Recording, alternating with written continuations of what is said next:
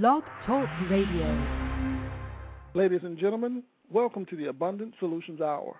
Our goal is to help others be more, do more, and have more. I'm your host, Gregory Turner. And I'm your co host, Brian J. Henderson.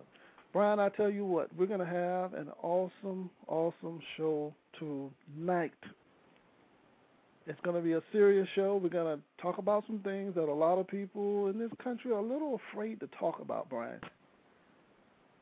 Well, what better time than to have a show like we're to have tonight? I know you. I know you're chomping at the bits, Brian. oh yeah, that laugh tells it all. That's telling the story. But Brian, you know what? Our guest tonight, not only is she smart, talented, and beautiful, the things in the books that she's writing about in her life, I think she's going to steal the spotlight from uh, someone that was supposed to be a candidate for VP. I think she's going to steal the spotlight tonight. you miss Greg. well, yeah, I'm just telling the truth. You you you've seen, you've gone on her website, you've Mhm. seen her, you've read some of the things that she's doing. She's doing some awesome, awesome things. And Brian, she uh, wrote a book with Billy Dee Williams. Yes. Yes. You know, the most compelling thing about her story, and we'll talk about, we're going to have her talk about it as well, is if you if you've gone on her website, and we'll give you that pretty soon, so you can check out, you know, a little bit more about her. If you just listen to her story as a youth, it's just like wow, you know. Yes. But you know, it's also, and and I'm trying to find a word to say this. It's so commonplace now that you see this, Yes. You know, that you wouldn't believe the struggle and the strife and the things that people had to go through just to endure their version of love, Yes. you know. And I'm not going to give you that much more, but I'm I'm going to let her talk about it. Tonight's guest is Miss Elizabeth Atkins. And the thing that's compelling about her is that she lost 100 pounds, virtually a whole person. you know, and um, she serves as a race expert, and she has a uh, best-selling novel called White Chocolate, and has a master's from Columbia University's Graduate School of Journalism, and she's also earned her bachelor's in English literature from the University of Michigan. So she's well versed in the English language and also in journalism, which she's also written books. She has about 10 books right now that have been published in the New York Times and was also nominated for the Pulitzer Prize for her newspaper articles on race. And she's also an expert on multiracial identity and Mm. interracial families. And we'd like to introduce to you all Miss Elizabeth Atkins. Are you there, ma'am? I'm here. Welcome Hi, to the Elizabeth. Abundant How are Solutions you? Hour. Yeah. I'm. How are you? Yeah. Thank you so much for agreeing to come on the show. Oh, thank you so much. And It's just amazing when you hear someone describe you. You're like, what are they talking about? That's Brian. I told you he he's good at he's good at doing that, and that's what I mean. He he can he can bring it out. But you know what? He did everything he said was the truth. It was the Oh, truth. thank you. You know, you've been blessed with both sides. I have, and that's why I love the name of your show so much because I am. In, I consider myself abundantly blessed every single day, and it's because I'm half black and half white, and I live in both worlds, and I love that. I celebrate, I embrace, and I educate and I entertain at the same time. So my whole purpose and passion in life, being a biracial woman, is to promote human harmony through my writing and speaking. Awesome. You know, when you were a little girl and you were growing up, and you know, when you're in elementary school, everybody's getting along. But when you start going to middle school and junior high and high school, one side is kind of pulling at you a little bit more than the other, and, and you know, they want you, they want one side to be a little bit more dominant than the other side. Did you have to deal with that? Yeah, that's really true. When I got to middle school and high school, that's where the issues arose. And really, when it was time to start dating, when I realized I got that slap in the face of reality, when young men would like me, but then all of a sudden they'd find out that I'm half black and they'd suddenly find me unacceptable or use racial slurs to describe my family members it was really outrageous, but it taught me that people can like me on the surface, but then once race factors in, suddenly I'm unacceptable. Mm. It works two ways. That's with some white people and some black people. Their behavior changes 180 degrees when they find out, and it can be for better or worse. Mm-hmm. It's really wild.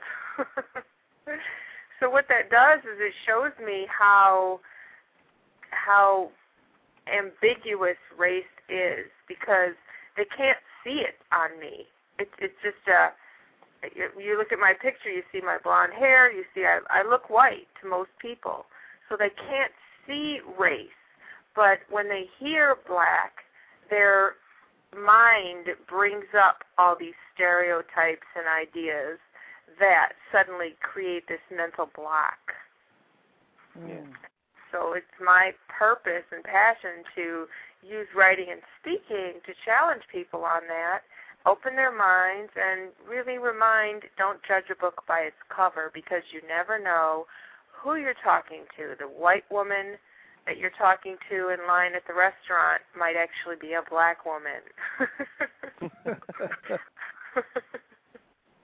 You know, Elizabeth, it's funny because I myself actually experienced the same type of uh, racism that you experienced. Now, my mother and father are both black, but my stepmother was white. oh. I grew up with, you know, I lived with my stepmother and my father for a number of years, and I would Uh-huh. always get that when I would go to the grocery stores, you know. And as I was reading your story, it made me think about it. You said how when you would go around with your aunt and uncle, people would Right. say, "Those two little, you know, white girls with those with that black family." Uh huh. And I would get some of the same thing when I was at the grocery store, and I'd be putting stuff in the basket, and people would ask me, you know, who that was, and sometimes I used to get embarrassed by it because you know my friends, well, some of people who who, you know, you know how it is when you're young, your friends pick at you and so forth, and they would say, oh, you got a white mama, and so I used to be so, you know, afraid of losing my friends, I would tell everybody that she was the maid. Oh. And one day she found out, and she was so upset with me. And I was like, "You're gonna make me lose all of my friends because they don't like me because of you." And so, you know what I mean? And so we we experienced a similar type of, you know, racism, but it was racism nonetheless. Right. And you know, it's really weird when you when you, you know, because I guess in my case, well, no, I guess in your case as well, I experienced racism from the both sides. People that were saying that, you know, hey, you like white people and they don't like you, so you, you know, you know what I mean? Yes. But see, when you experience all these different angles of race, it shows you the the ambiguousness of it and how ridiculous it is. I mean, what does it matter? But it does matter. And when you see people change right in front of you, it, it shows you that race is a socio-political construct that's used to divide and conquer. Mm. It, it, Say that again. race is a socio-political construct that's used to divide and conquer. If you do any study of American history, and really many global histories, if you do any studies of American history, you will see that race is not biological, it's it's a category. And even back in slavery, that's when all of this began, they had census takers who would actually look at people and decide, okay, they're a quadroon, they're an octoroon, they're a mulatto, to Mhm. decide what percentage of black blood one has to determine a census count. Everyone was African American if you were any of those categories, but they were all used to keep people down, to keep a lower class, to keep a slavery class, to keep a group of people inferior, divided, conquered. and you talk about the socio economical and political aspirations that people had that were contributed to race. the one thing that comes to mind is the Three Fifths Compromise. Mm. You know, and, and so when you said that, when you start talking about the quadroons and the octoroons, that all had a political edge as well because they, you know, based on the amount or percentage of black you were, that also gave certain areas representation Mm-hmm. or lack thereof of representation. Mm-hmm. And so, yes, you're absolutely right. And even now today, a lot of people use it uh, for for socio-economic and political aspirations. I mean, when you have, uh, like, especially in this this year's presidential race, you know, both sides have used race as a factor. You know, and so when you have something like that, it's not necessarily saying that both sides have used it as a negative or a plus. It's just the fact that, that it has been used, where race should not really be a deciding factor in a in a race to see who can. I say race can't be used in a race, right? Right. Uh, but to be used in a in something as so critical as saying who will decide how, who will run the country. Right, right. Huh. Well, unfortunately, socio-political and economic factors break down oftentimes along racial lines. Mm-hmm. And so when we talk about race, we're often talking about class. Yes. We're often talking about socioeconomic status. And sometimes race enables us to visualize problems um, in a racial way. Um, and so it's really difficult to separate them, and it takes extremely strong consciousness and effort on our own part to realize that we're all the same. Geneticists say that humans are 99.99% the same. Whether you're from the continent of Africa, the continent of Asia, the continent of Australia, we're all 99.99 the same. So Mm. think about that. What makes us different? A little bit of pigment on our skin and our culture, the way we're raised, our cultural beliefs, practices, our religious beliefs. That's what makes us different. But at the core, we all have red blood. We all feel sad and happy. We all have to eat and drink water to stay alive. We all have to sleep. We're really all the same. And that, as a mother, that's how I teach my son, who's 10, about race. I show him how much we are the same. When he has dinner at his grandparents' house, they're African American, and when he has dinner at his friend's house and they're Caucasian, I say, What's the difference between dinner at their house and dinner at the other house? And he says, What was served. Just a family dinner. One's white, one's black, but it's the same thing. It's love, it's fun, and it's good food. Yeah. See? Well, Elizabeth, go ahead. I'm sorry. No, no, I'm I'm made my point. You know, I, I wanted to, since you were talking about family, I wanted to talk with you about your parents, and you know, and and and how love was colorblind, and the courage that they had back in the '60s. Now we're talking about the '60s. We're talking about the '60s, and you know, back then, uh, a lot of people in the church and religious uh, people, they didn't take to that, you know, so well. And then you had um, family members, and then you had the community. I mean, it was just a lot of criticism. How were your parents able to make it? well, my father was a Catholic priest. He was 44, and it was the mid 1960s. He was disillusioned with the church on many levels. He saw pedophilia, he saw homosexuality, he saw alcoholism, he saw heterosexual affairs, he saw a whole lot of things that he chronicled in his journals, many of which have now um, come to the forefront with all the lawsuits against the church regarding sexual abuse and such. But back then, it was kept very quiet, and he was essentially told he was crazy when he tried to report different things. So he was, and, and at the same time that this disillusionment occurred, he was extremely lonely. He wanted to marry and have children, and feel fulfilled. And the vow of celibacy was a problem. Um, it's unnatural. And so he suffered extreme guilt over feeling this basic human emotion, wanting the love of a woman. And so at the same time, my mother, she was 19, she's African American, she was became his friend, and they developed a friendship. And she was saying, "No, Father Atkins, you can't leave the church. That just doesn't happen." And he's saying, "Yes, I want to leave and start a new life." And they fell in love, and it was a beautiful love connection that they made. And the the, the bishop damned them to hell, saying you're excommunicated.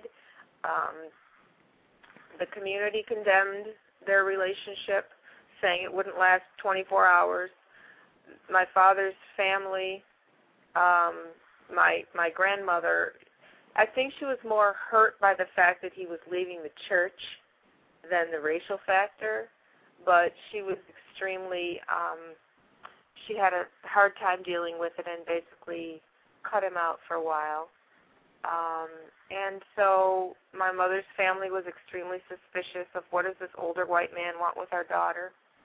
And not to mention, the backdrop of this was the civil rights movement, where it was still illegal in 16 states for interracial couples to marry.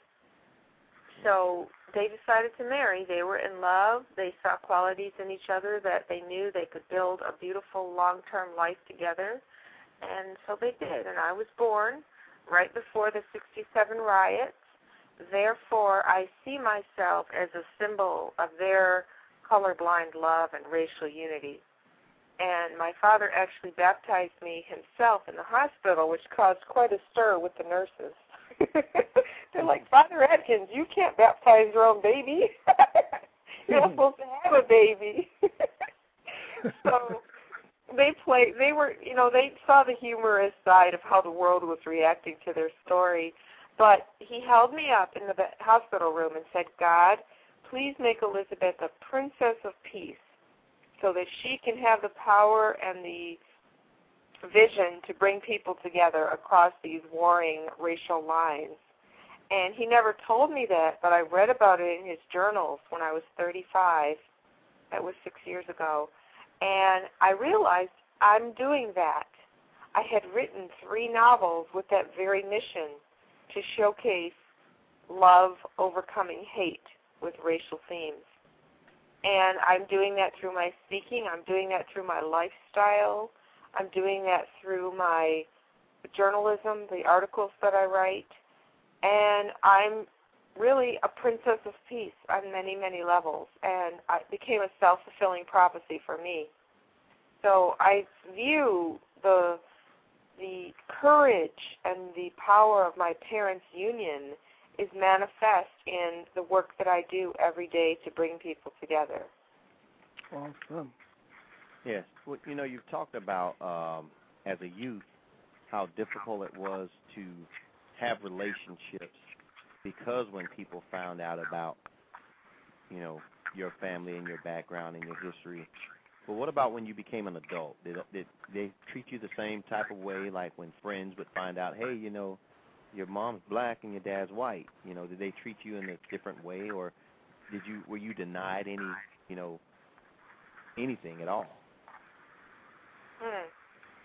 um I think that because I have such a gentle spirit and people can sense that I have a positive motive in everything that I do. I think that the world has responded accordingly. But I have had some situations, and it's usually when people misinterpret. For example, once I was I was with my ex-husband in Florida. We were at a resort at brunch, and there was a, a white man in the next booth, glaring at me like I was the most disgusting thing he'd ever seen. And ten minutes later, out by the pool, there were these young African American um, men and women. They were dressed really chic and kind of hip hop and cool. And there was one woman glaring at me like I was the most disgusting thing she'd ever seen. So within a 10 minute span, here's a white man and a black woman thinking we're an interracial couple. They're thinking there's a white woman with a black man, and they're projecting with their eyes this horrible hatred and disgust. And they don't know the truth that I'm half black as well, and so they're basing their hatred on a misunderstanding. Um, and that was that moment. I just cried. I was like, "Wow, why are people so hateful?" In, I mean, if their eyes are saying that to me, what would their words or actions say to me? Um, but to my benefit, I think many people are really fascinated by the whole mixed race idea and because I'm so far off the spectrum, um, that I think people kind of embrace me out of curiosity. to See, wow, what's what's up with this? What's this all about? What is she all? You know, let me let me get to know her and see how she views the world. And it's easy because I'm always talking about it on the radio or on TV or in a book or a lecture, so it's no secret. But yes, people have treated me differently. Oftentimes, if I meet African Americans and they think I'm white, something suddenly changes when they discover I'm black. it's really wild. I mean, just sort of a distance or a suspicion or just a coolness. Not necessarily negative. It's just how that guard we have up when we meet uh, strangers. And then all of a sudden, oh, she's one of us and I'm welcomed with open arms. It's really fascinating to see that. You know, it's funny because that was my next question. oh. what? You know, I was going to ask you. So, how do people actually treat you once they find out, like as far as African Americans or as far as uh, non-African Americans? How do they treat you when they find out that you're a, a product of a biracial family? It, how do um, non-African Americans treat me? Yes. Uh, well, sometimes there's the, an equal amount of intrigue, and fortunately, we live in a time when many people have the ability to judge you based on your abilities and your talents, and not your um, race. And so, people, for example, in business settings where where I'm the speaker or I'm the um, ghostwriter or I'm their writing coach, many times they treat me with absolute respect based on my work record, my accomplishments, the way I present myself. So fortunately, many people have the ability, black or white, to view me as a professional, intelligent person. And they're seeing my work and my brain, not my skin or the hidden part of my heritage. Hmm. Um, but I have had some situations uh, that were disturbing, especially while dating. Um, I was doing a writing workshop, and a young man came up to me. He said, um, I really was thinking about asking you out on a date.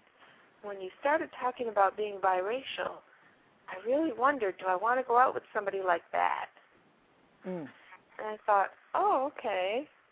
Well, I could get an attitude and I could tell somebody off, but I choose not to go that route. Instead, I just open up a conversation and say, wow, this is cool. You're really, this is a great chance for you to analyze your racial perspective. You know, what's different about me now than 10 minutes ago before I started talking about being biracial? So what it does is it forces a person to think. And the answer is nothing's different about me. This is me. Mm.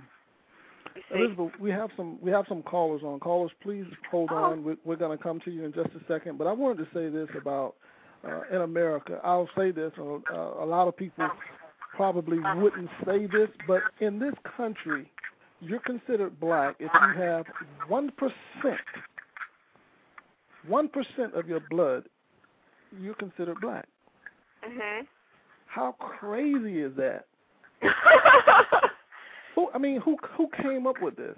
So does your blood have to be pure to be white? it's the slave the slave owners came up with that so they could keep control of their stock of people, which is Mhm. disgusting.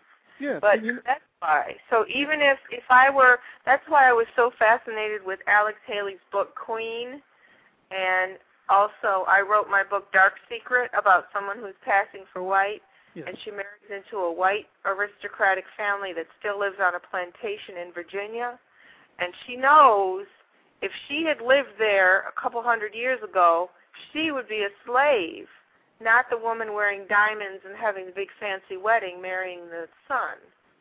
So I, I, I, it's fascinating because I would have been a slave, and it wasn't about what color you are. It was about what the fact that you had one drop, one drop rule of black blood. It's ridiculous. It's stupid. Yes. I tell you, it, it's tough. We have a young lady in the chat room. Uh, she says that uh, her son has a uh, good mix of friends, and they they live in a mixed area. And Mhm. she's kind of concerned sometimes because uh, of the way that he may have experienced racism. Oh. Yeah, yeah. And, and and she said one of them, uh, one of the kids' friend uh, has a Confederate flag, so she's a little bit, she's a little bit uh, worried about that at this point. What would you, what kind of uh, advice would you give her? Uh, how old is the child? I'm not sure. I think he's probably in anywhere from ten to twelve, I believe. Oh, well, if a child had a Confederate flag hanging up in their bedroom and my child told me about it, I wouldn't let him go there anymore. I, mm. I think that's a reflection of someone's and a family's uh, racial beliefs, and uh, I wouldn't be comfortable with my child being at their home. But I would also use it as an opportunity to teach that there are symbols in America, symbols that represent bad things.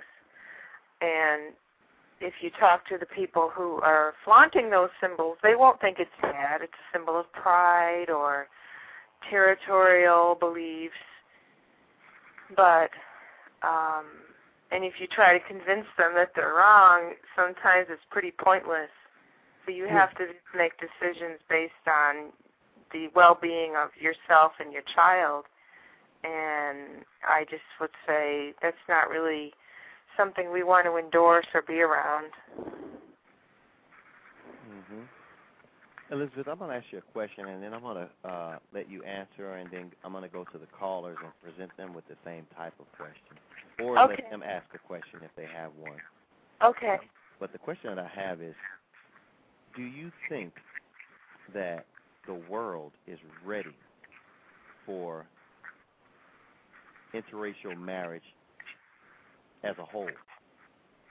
I mean, do you think that? Well, I won't say the world. Let's say America. Do you think America it ha, is actually ready for it? Because in some places they are, but for the most part, we have a lot of people who still have issues with it. hmm I think that there's power in numbers, and since the civil rights movement, interracial marriages have quintupled. That's multiplied by five. So, in many parts of the country, even places you wouldn't expect to see interracial couples in mass, they're there. And the more you see, the more you realize you have to just accept it.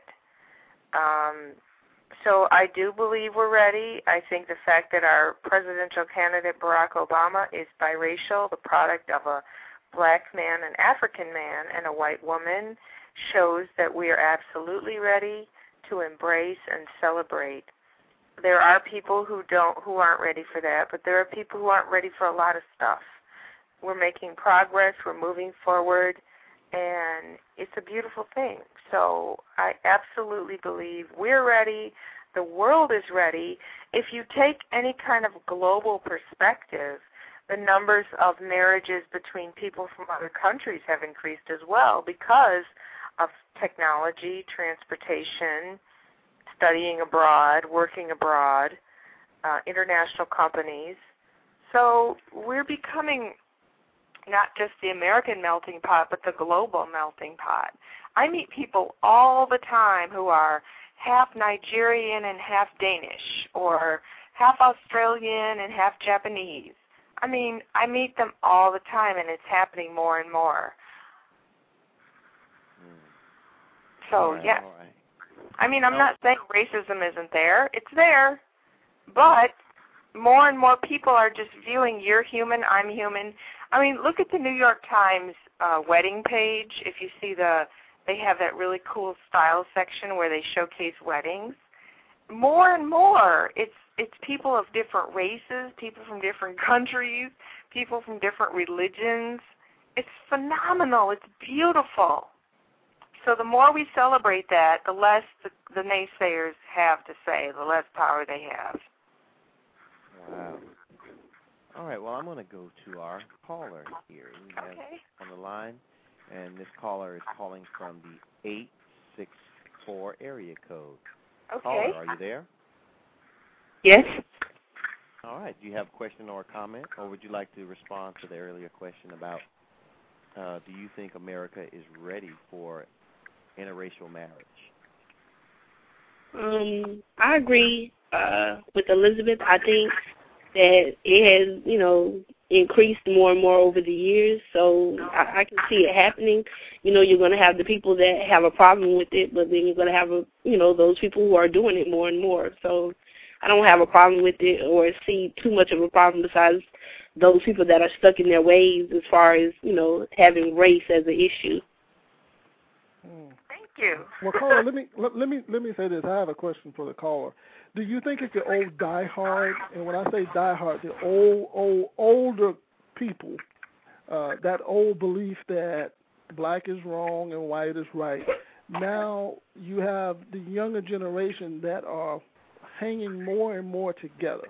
You see it all the time. You see black and white, different races together more so now than ever before. And the older people, those ways that they used to teach their children, they can't do that anymore. Would you agree? Um, it's not really. I think I don't really think it's that they can't do it. It's just I think we're in a different different day and time. You still have those families that have issues with blacks, and you still have those families that might have issues with whites. It's just all in the way that those families, you know, raise their kids and grandkids and and how they view things. Um, I don't really see race as being too much of an issue as it is, you know, as it was back in the day as it you know, opposed to now. But, you know, there are still issues out there. And with the president oh you know, well, president candidate Obama running, a lot of people are not looking at the message that he's trying to portray as far as what he wants to do as a president because they can't get past him being black versus him being biracial or versus what he's trying to do for the nation in you know in itself. Wow. Elizabeth, what say you? Well, I I think that um, I agree with the caller, and but let's not forget there are some black people who oppose interracial marriage. Yes, I was Right. going to say that too. Yes.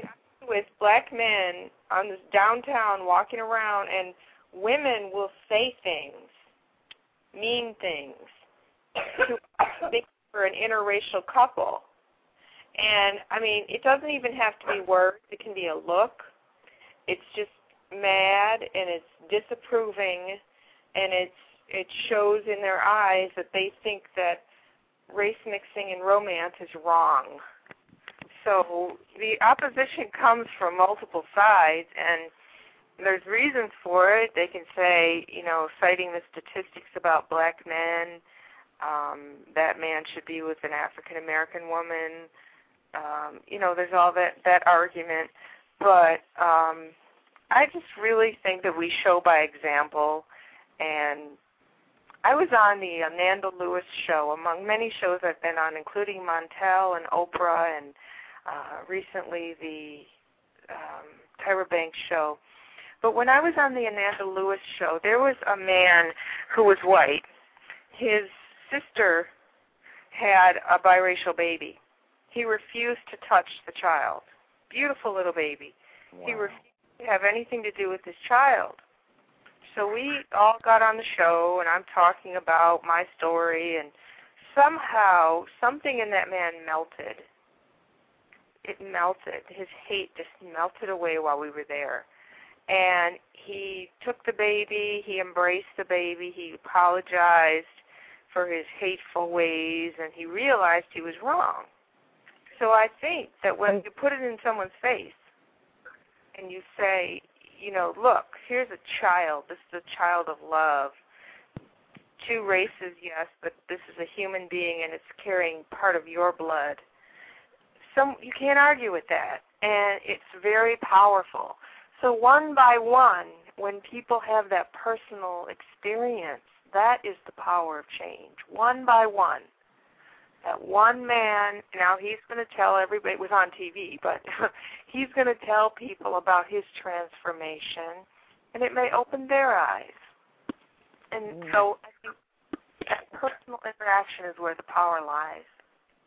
Mm. I have um a question. Okay. Um uh in your years of uh I guess getting into your teenage years or your dating years, did you ever meet any African American men that had the, I guess you could say, quote unquote, white woman preference, and then they went after you because they, you know, had the perception that you were, you know, of Caucasian descent? But then once they got to know you or, you know, what have you, they found out that you was biracial? Oh, huh. Well, I had one black man say he would never date me because he didn't want anyone to think he was with a white woman. Oh wow! and then um, most mostly, I think they liked that light skin, long hair thing. Yeah. Like the vixen look. Mm-hmm. But I'm so far at the end of the spectrum uh, that they had that look what I got kind of pride.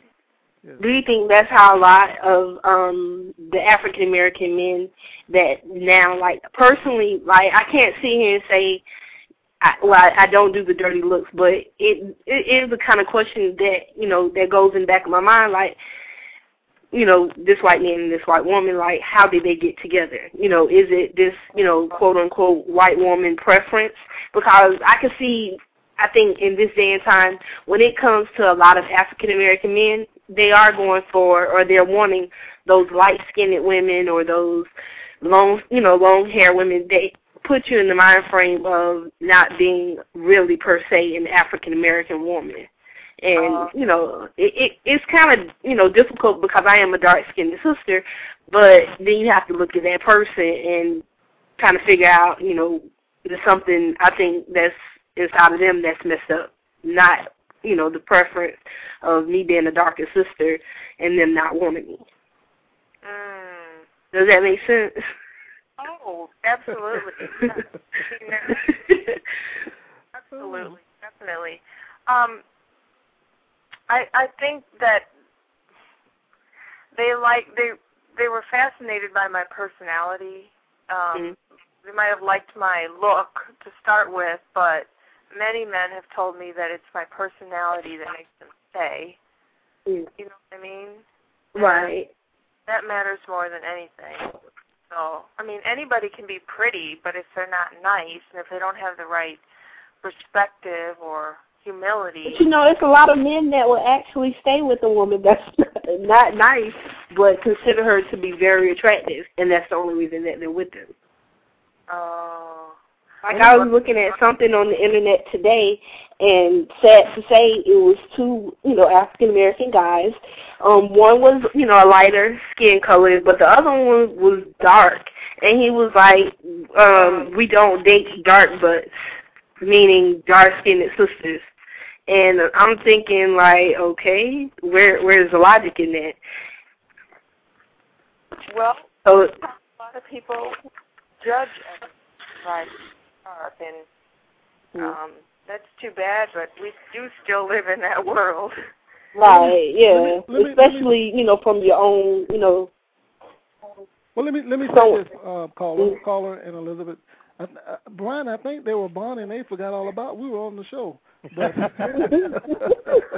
but I want to I want to say this. It, it's it's almost like I don't know if you guys saw the baby doll test. They had the little black kids look at the baby doll and they Yeah. would ask the question which one was better. hmm Do you think that's the same way that um, grown men? Do you think they think the same way as the, as the kids?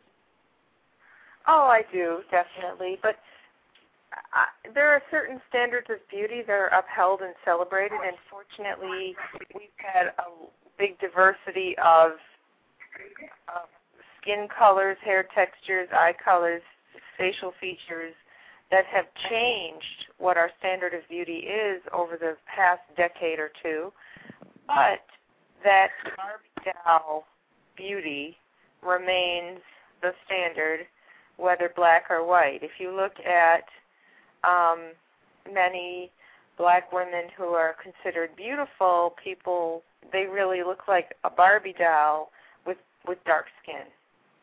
So they still have that same long hair and those keen features um, that Barbie has. And unfor- but the same thing holds true for white women. That standard of beauty is the Barbie-esque kind of look. Um, so it's still there, and people have been socialized their whole life to believe that that's what beauty is.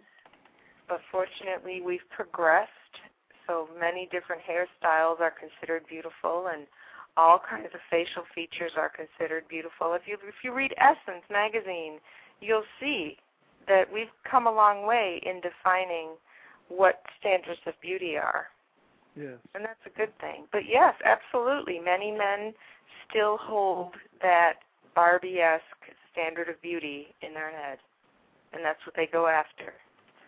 Well, and that's what they try to be, so that they can conform and attract the man. Yes, Elizabeth, you when you speak, and if you go on your website elizabethatkins.com, you can see we can see the strength and power in you. But Oh, where where did where did you get this strength? And and and the reason I'm bringing this up is because you were on Oprah, and you lost a hundred pounds. Mhm. Where do you find that drive to continue doing what you're doing, or or do you think it's because of your tough skin that you had to have, whether you wanted it or not? You had to have that tough skin growing up as a biracial. Oh wow. Um, where does it come from? I don't know. I mean, I stayed up at my computer till 1 a.m. last night working, and I've been at it all day, and I just feel driven by something greater than myself, just like Barack Obama is driven by something greater than himself. And I really feel that there's meaning in my life, meaning and responsibility to use my gifts to help people. And I do that through writing and speaking. And initially, I did not like to talk about this. I was terrified, but it was in the University of Michigan when I was having sort of racial identity chaos that I went to a meeting of mixed race students because there was a lot of turbulence on campus. And for the first time, being amongst other mixed race students, I felt at home. Now, I'll feel completely at home in an African American home, conference, party, wedding, wherever I am. I feel at home, but people always look at me and sometimes even ask, well, why are you here? So I'm always reminded that I look different than everybody else, even if, though inside I feel like I belong. In that meeting with other mixed race students, it was so therapeutic, I realized if I can write about this and speak about this, I can help other people who are dealing with what I'm going through.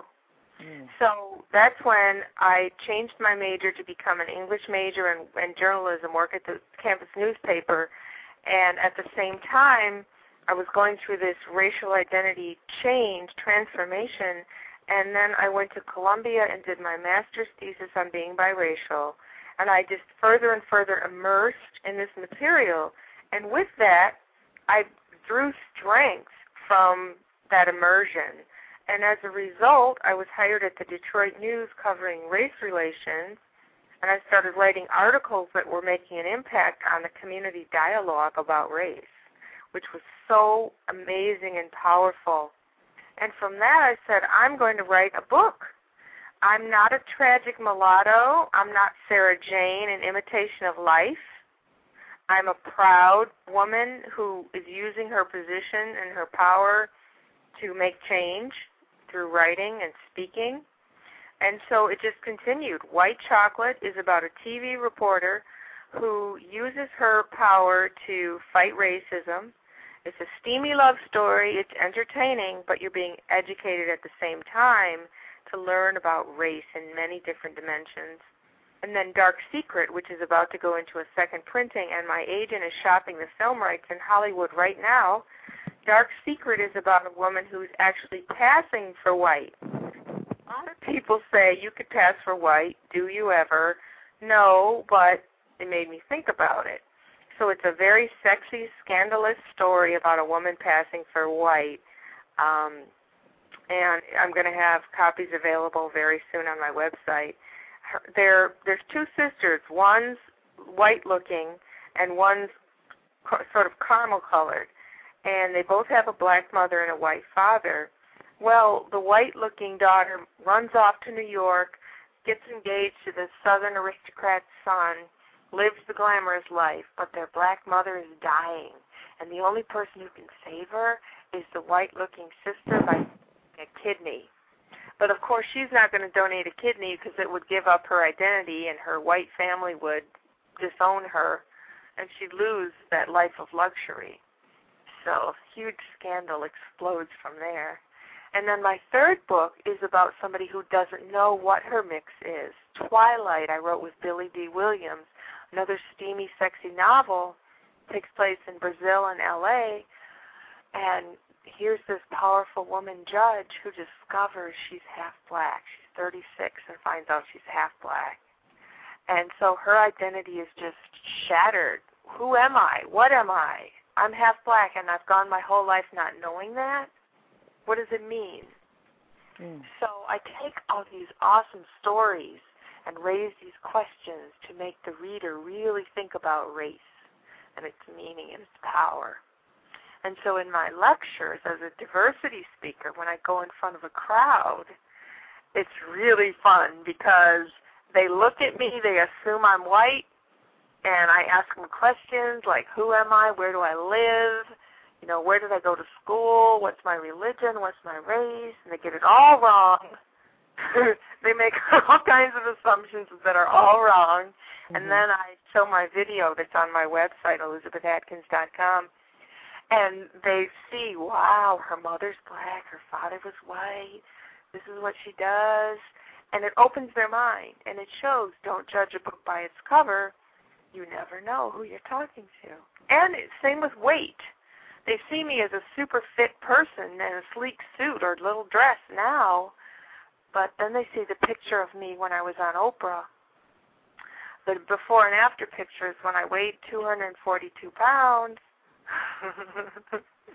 so you never know that thin person that you're making a fat joke to might have been fat one day, mm-hmm. and won't find your joke very funny.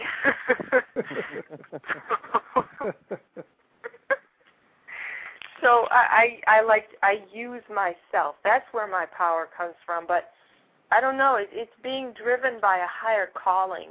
In fact, when I get in front of a group, it's not me talking. You can say it's God, you can say it's some divine energy, but it's it's another energy coming through me to share a message.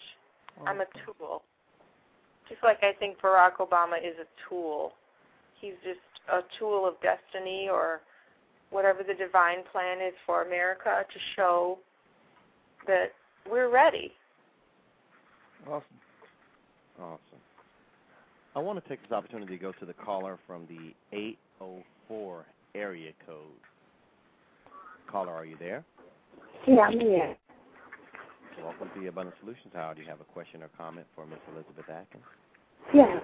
Um, I've been enjoying the show. Um, and I did take a chance to uh, read on your website um, about your weight loss. And first, I'd like to congratulate you. That's an amazing feat.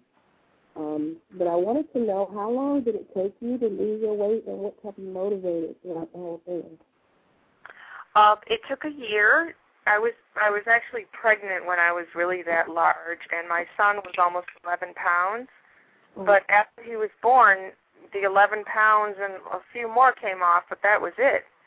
Mm-hmm. And so, what motivated me? I felt awful. I was enormous, and my first book, White Chocolate, was coming out three months later. Mm-hmm. So I said, I am not going to sit up in Borders looking like this mm-hmm. or feeling like this for a book signing. So that was a huge motivator. Um, but at the same time, I, I didn't feel healthy. I was worried that I had some kind of borderline gestational diabetes um, because that's closely linked to huge weight gain in pregnancy. And I didn't want to be diabetic.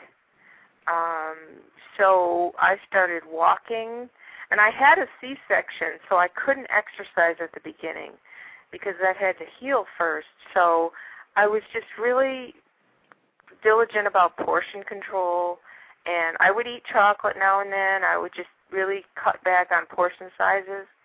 And then I started walking, and as the weight came off, I started running. I got one of those baby joggers, so my son, I pushed him and ran and then I did strength training, just some dumbbells in the living room, because when you build the muscle at the same time as you're burning fat, you don't get that flabby hanging skin. You get firmness, and that as a result, I'm really solid now. I'm not. Um, I'm really solid because I've built a lot of muscle. So when people ask me how'd you do it, how'd you lose the weight, I always say nobody wants to hear the real way everybody wants a magic pill or a yeah. surgery or some center you attended. No, it's all about exercise and eating healthy. That's it. It's it's just the old-fashioned eat lots of salad, fruits, vegetables, baked fish, baked chicken, baked turkey, um, lots of oh, you know whole grains, rice, oatmeal, that kind of thing. I don't eat any fried foods. I very, very rarely eat sugary stuff. Like over Labor Day, I had a Dairy Queen sundae and it was so good. But I had not had ice cream in one year. I just Ooh. it makes me feel bad. I, it makes me feel out of whack, and I love feeling really good. People can't guess my age. They often guess I'm 10 years younger than I really am because of my lifestyle. So that keeps me motivated. Another thing as you get older, health. Health is an amazing motivator, more so than vanity. I don't want to have high blood pressure. I don't want diabetes. I don't want any of those other issues that come along with weight. I want to be healthy. I want to live a long time. I want to maintain this kind of energy that keeps me going on turbocharge from dawn until one o'clock at night. I love that. That's what motivates me. And what motivates me as well, caller, I don't know your name, but is is not wanting to feel bad because when I was in the throes of eating too much and just feeling heavy and sluggish, I hated that feeling. I hated it, and I never want to go back to that. So once you start to feel great, that's motivation in itself. Not to mention the fact that you can wear a bathing suit and feel great, and the freedom of not even thinking about it. The self consciousness goes away. You just walk on the beach and you just you don't think about it. You're there to have fun. But when you're fat, all you think about is, oh my God, I must look horrible in this bathing suit freedom. That's the best. Freedom to wear what you want, do what you want, and to feel released from that prison of fat. Hmm. All right, all right. We're going to go to one more caller. We've got about five minutes left in the show. But okay. to the caller from the 347 area code. Caller, are you there? Yes, I am. Good evening. The name is Benny. How are you doing? Hello. Good, good. Um, there's one excellent show. Show. I love your guests on the show, and I just had one um um question. Being able to experience both sides, as they would say, uh, has it given you a different perspective of how the world works? And a la Obama, you know what I mean? Because it's amazing how, you know, he's part black and he's part white, and most people only talk about the black side of him Mm-hmm. When he's just he's just as white as he is black, but you know, Mhm. but because differentiation in you know how some biracial people look more the other side than that side, how they treat him, but he's the African American presidential candidate versus you know this biracial individual. Has it given you a different perspective and made you more sensitive to individuals on both sides of the coin? Oh, absolutely. And what it's taught me is to accept people, welcome people, not based on what they look like, but how they present to me. I feel their spirit as opposed to looking and evaluating them based on their color. If I get a good vibe from someone, or if I get a bad vibe from someone, I know that good and bad come in all colors. Interestingly, I like to be like Barack Obama was when he accepted his nomination. He did not talk about race. He showed. He showed us. He didn't tell. He showed us.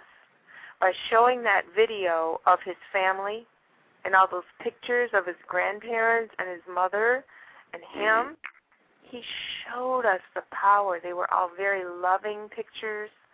He didn't have to talk about it. He showed it. And because he didn't talk about it, it sort of made us accept him based on his ideas, his values, his skills, and that's what it's all about for all of us to accept each other based on what we bring to the table, whether it's our talent or our abilities or our skills, our personality. Um, that's how it should be. His presentation forced us to accept him that way. And that's a very powerful. Thank you very much. So very, very powerful. Excellent guest. Thank you. Thank you so much. Benny, did you have another? Did you have another question for her? Well, I know you only had three minutes. You know me, I'll start talking, and you know I can't stop. we have we have two minutes. I'm sure you can sneak another one in. No, I do. Okay, well, uh, you know me, because you know I meant to call in earlier, but I, I, things were stopping me from calling in. Yeah, because I, I just find it I find it very intriguing when I see you know because you know me being a dark skinned guy and you know a lot of women that have even came into my life have been biracial and and I had a different experience with them versus you know non biracial people and it tend to be a little bit more sensitive a little bit more eye opening and a little bit but no matter what I think as you said early in the conversation you know you know if you drop one one grain of dirt into clean water, is not the whole water contaminated. Mm. And, and it makes a sense, just like, you know, when black, and they tend to, if you got a little black in you, you're black no matter what, how you look at it. So I just find it intriguing to see her coming from this aspect of it and being able to experience what she experienced. And the question I want to ask you, which do you relate to both sides of your heritage, or do you find yourself just, I don't, we won't say nothing to nobody, but do you find yourself more comfortable with one side or other? Nope, I relate to both. I accept people as people. If they're nice to me and they show love to me, I love them back. If they don't, then I don't. So, no, I feel comfortable with both sides. I feel comfortable with everybody, all races, religions. It's all about how you treat me, and I'll treat you back. And I, I don't assume that because you're a certain race, you're going to treat me a certain way. I just, I, I exude positive energy, and what that does is come back to me. That positive energy sort of reflects from other people back to me. So you get what you give, and I give love and peace and serenity and goodwill, and it comes back to me from all people. Wow, and I- I feel those positive vibrations. All right, Greg, I see you got like 52 seconds left, so let me get off this phone because you know me, I won't stop talking. So, All right. but thank you Uh, for allowing me to ask a question. Thank no you. problem. Thanks for Have a good one. Bye bye. I want to close out the show by saying we have to get to that point that Dr. Martin Luther King talked about, where we are judged by not the color of our skin, but the content of our character. And we have to also get to the point where we don't judge people based on just face value. We have to get to know the person inside of you. you know, with that being said, you've been listening to the Abundant Solutions Hour. We thank our guests for coming on with us tonight. Be sure you go check our website out, ElizabethAtkins.com. And I'd like to thank you. Good evening, and God bless you. Thank you. Thank, Thank you. you.